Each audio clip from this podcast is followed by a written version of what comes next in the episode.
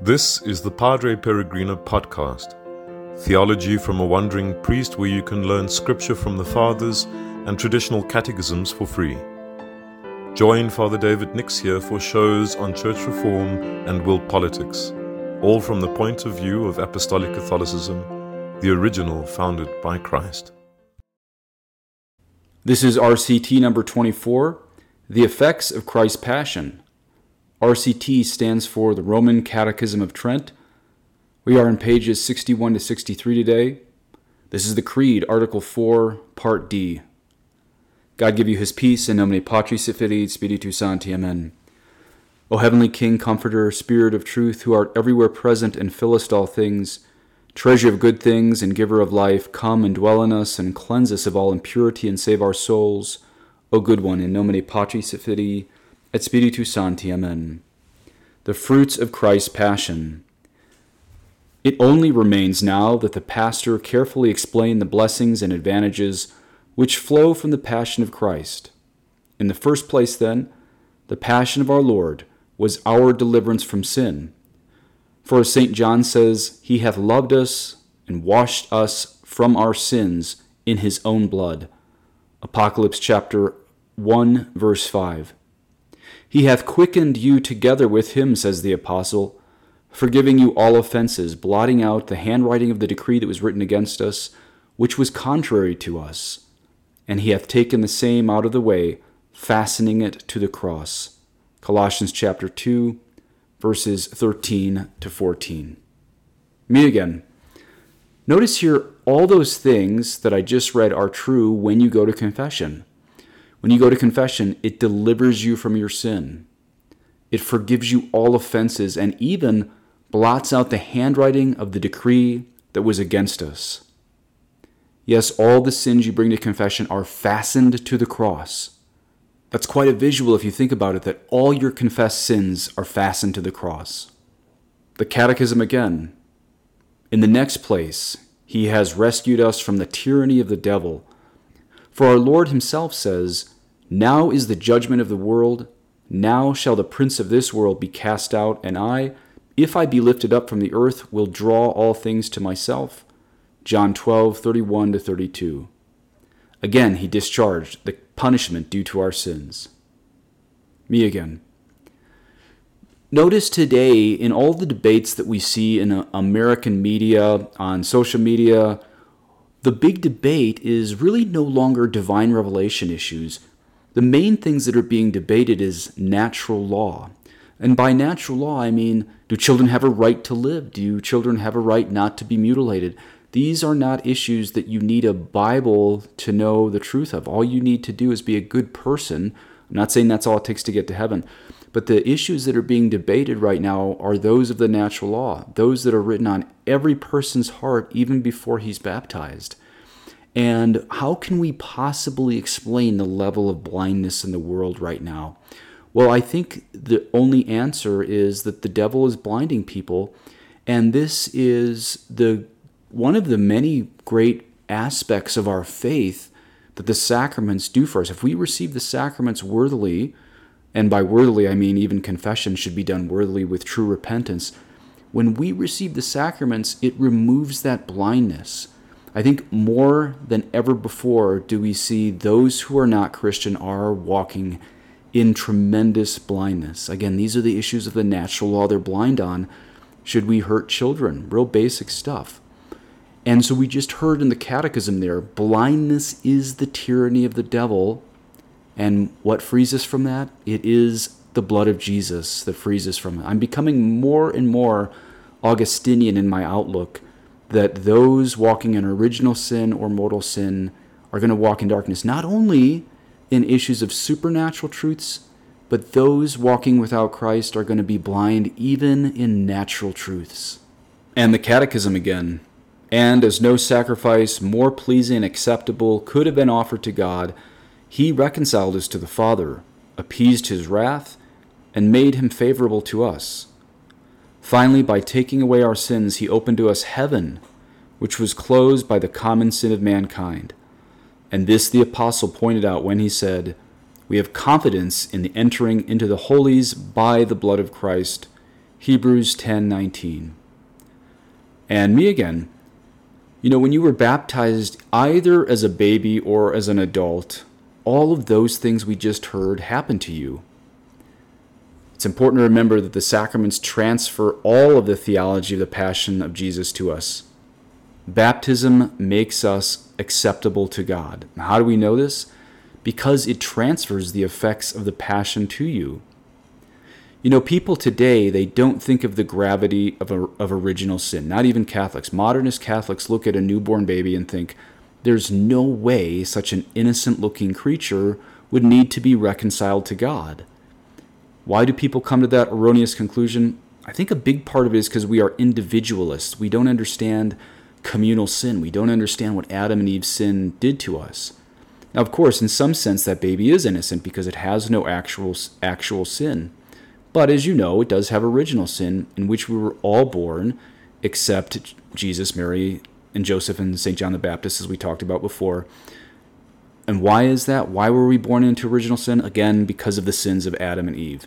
And that makes us separated from God. Not a very popular topic when looking at an unbaptized, newly born baby. But baptism reconciles us to the Father. And then, after that, we are no longer under his wrath. Now, people say that idea of wrath comes just from Calvin. Calvin was a horrible heretic, but no. You know, St. John, the great apostle of love, he speaks of the wrath of God more than any of the other three synoptic evangelists. So remember, baptism opens heaven to us, and then we become a temple of God. As we just heard in Hebrews 10, we have confidence in the entering into the holies by the blood of Christ. Okay, the Catechism again. Nor are we without a type and figure of this mystery and the old law. For those who were prohibited to return into their native country before the death of the high priest, Numbers 35:25, typified that no one, however just and holy may have been his life, could gain admission into the celestial country unless the eternal high priest, Christ Jesus, had died, and by his death immediately opened heaven to those who, purified by the sacraments and gifted with faith, hope, and charity, become partakers of his passion. Me again. You know, we've talked about this before, but remember Joshua and Caleb taking the Holy Land from the pagan tribes.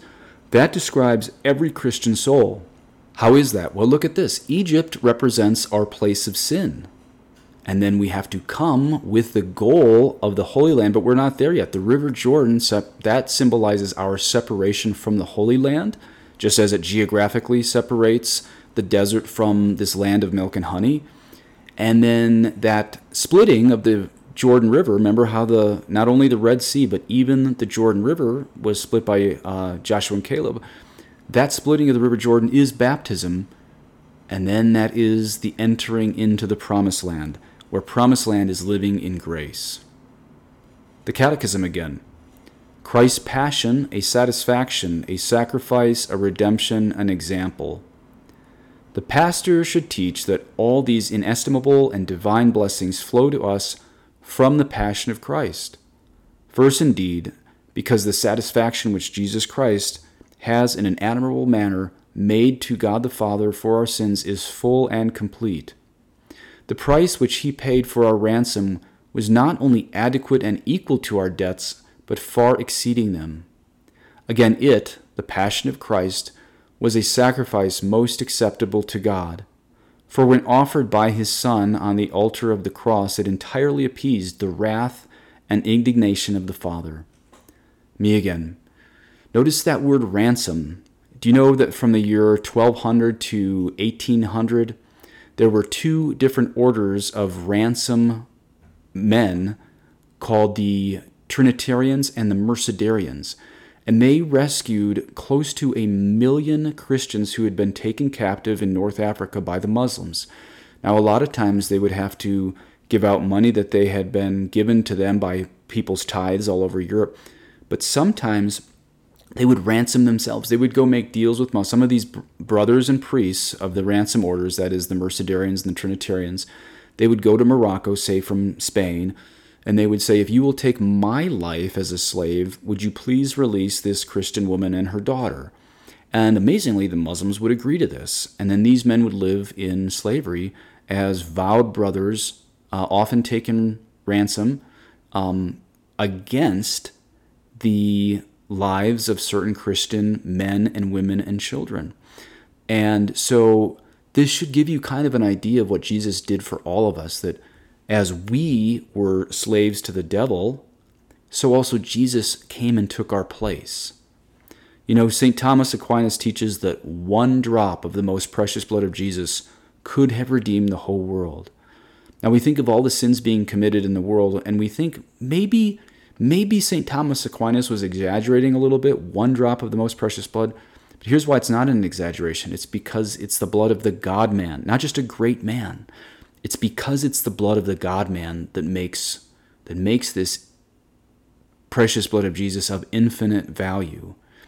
And so I can't help but think at the practical level, you know, I'm sure a lot of you have seen that video where they take unconsecrated hosts, put them in people's hands, and then they look at black construction paper after that and they see that hosts, or rather con- unconsecrated hosts, the crumbs from those unconsecrated hosts that went into people's hands, just fill up these black construction pieces of paper with bread. And that is how the body of Christ is lost at Mass. And I'm sure all of you have seen numerous spills of the most precious blood at the hands of Eucharistic ministers. This should give us some idea what is being lost when we are not doing the Latin Mass, when, when we're not careful of the most precious blood of Jesus. The new way is not the good way, it's losing countless souls. And I would even say that's the case on catechisms. Today you are following the Roman Catechism of Trent and I recently wrote a blog post called The Most Destructive Line in the New Catechism. That's in reference to the CCC that was released by Pope John Paul II in 1992. As I pointed out on previous podcasts, that is not infallible. And in that blog, I show how one of the errors in the New Catechism is leading to an addiction of thousands of men. I prove it in there. It's not an exaggeration. If you're using the New Catechism, you're going to have errors that really translate to the practical side of life including an addiction in many, many men's and sometimes women's lives. So, again, look for that in the show notes, the most destructive line in the New Catechism. And the Old Catechism again. The word sacrifice the Apostle uses when he says, Christ hath loved us and hath delivered himself for us, an oblation and a sacrifice to God for an odor of sweetness. Ephesians 5 2. Furthermore, it was a redemption of which the Prince of the Apostles says, You were not redeemed with corruptible things as gold or silver from your vain conversation of the tradition of your fathers, but with the precious blood of Christ, as of a lamb unspotted and undefiled. 1 Peter chapter 1 verses 18 to 19. While the apostle teaches Christ hath redeemed us from the curse of the law, being made a curse for us. Galatians 3:13 me again. You know, we take it for granted what Christ has done for us, but in three hours on the cross, he paid the debt for what you could not have paid with trillions of years in hell. Again, I know this sounds like an exaggeration, but it's not. It's not that modernist Catholics say, understand God's mercy, and St. Thomas Aquinas and all the old school saints did not. Rather, it's that St. Thomas Aquinas understood both God's mercy and his holiness. And modernist Catholics do not understand his holiness. What is it really going to be like to enter into the presence of God? He's too holy for anything unclean to enter his presence. This is why we have to be cleaned by grace and by the precious blood of Jesus on earth if we're going to have any chance of standing before God. And so I really do believe that we modernist Catholics, and in some sense I put myself in there, we don't understand why, number one, I myself deserve hell forever. This has to do with the fact that I have offended an infinitely holy God. And the second thing modernist Catholics don't understand is how one drop of the most precious blood of Christ is so divine as to be able to redeem me from all of my sins. As we just heard that beautiful line from St. Peter, you were not redeemed with corruptible things as gold or silver from your vain conversation of the tradition of your fathers but with the precious blood of Christ, as of a lamb unspotted and undefiled. The Catechism again. Besides these incomparable blessings, we have also received another of the highest importance, namely, that in the Passion alone we have the most illustrious example of the exercise of every virtue, For he so displayed patience, humility, exalted charity, meekness, obedience, and unshaken firmness of soul, not only in suffering for justice's sake, but also in meeting death, that we may truly say on the day of his passion alone, our Savior offered in his own person a living exemplification of all the moral precepts inculcated during the entire time of his public ministry. This exposition of the saving passion and death of Christ the Lord we have given briefly. Would to God that these mysteries were always present to our minds, and that we learned to suffer, die, and be buried together with our Lord, so that from henceforth, having cast aside all stain of sin and rising with him to newness of life, we may at length, through his grace and mercy, be found worthy to be made partakers of the celestial kingdom and glory. Me again. One book I would suggest to be able to imitate Christ a little bit closer would be Victories of the Martyrs by St. Alphonsus Liguori. I highly suggest you all get that. The Victories of the Martyrs by St. Alphonsus Liguori. Now, I'd like to talk about the Holy Mass. You know, as we just heard these words in the Roman Catechism of Trent, about the passion of death, passion and death of Jesus right there. Keep in mind that the Holy Mass is the summit and source of all the sacraments. And that is because the Mass is the representation of the sacrifice of Calvary, as if you were to take a time machine back to Calvary. Okay, that's the third thing in this catechism that sound catechism series today that sounds like an exaggeration, but it's not. What you would do at Calvary, you should do at Mass, and what you would not do at Calvary, you should not do at Mass. You know, last year Catholic Twitter flipped out on me when I said, don't bring a water bottle to Mass. I thought it was a pretty innocent tweet. And then I got all these exaggerated replies about, what about the people singing in choir and those people with throat cancer and pregnant women? But if you looked at all the people attacking me for a very simple tweet, don't bring a water bottle to Mass, all of their arguments were man centered. None of them were God centered. It was always about man's rights, whatever, someone with throat cancer singing in choir, pregnant, or whatever never what God's rights are. It's almost like the attitude seemed to be, you know, God is so lucky to have me at Mass that he should really be happy to have me there with or without a water bottle, and mean Father Nix doesn't understand this. Here's the thing Did Jesus get a water bottle on Calvary for suffering for you for three hours? No. So you shouldn't get one while sitting in a heated or air conditioned church for one hour a week. But I shouldn't take it so seriously. Catholic Twitter is really a place where most people treat Catholicism as a silly hobby instead of a matter of heaven and hell. So I really should not have been surprised at such scapegoating in a very shallow environment. But to me, it's interesting. Let's talk about history now. We're going to pan out from Catholic Twitter. Let's look at the last 60, 70 years of Catholic history. To me, it's interesting that right before all seven sacraments got totally re- revamped in the 1960s, and actually, I should say, concurrent with this a little bit, uh, was the end of the life of one of the greatest priestly saints ever, which was Padre Pio. And as you know, Padre Pio had the stigmata, but that stigmata really flared up to excruciating levels as he celebrated the Holy Mass. Padre Pio himself once admitted that he did not stand at the Mass as a priest, but he hung there. That's what he felt. He hung there. Truly, Padre Pio is this living icon of what it cost Jesus to bring us the Mass, his very life. So let us respond by giving Jesus our very lives. He gave us his divine life. Let us give him back the smallest amount of suffering back in our human lives, even if it's as tiny as refraining from a water bottle at Holy Mass. Thanks to all my benefactors, spiritual and material. My only income comes from you, my listeners. You keep this free from everyone who can't donate, and I do remember both groups at my masses. Please say an Our Father for me at Benedictio Dei Omnipotentis, Patris Filii et Spiritus Sancti, descendet super vos et maneat semper. Amen.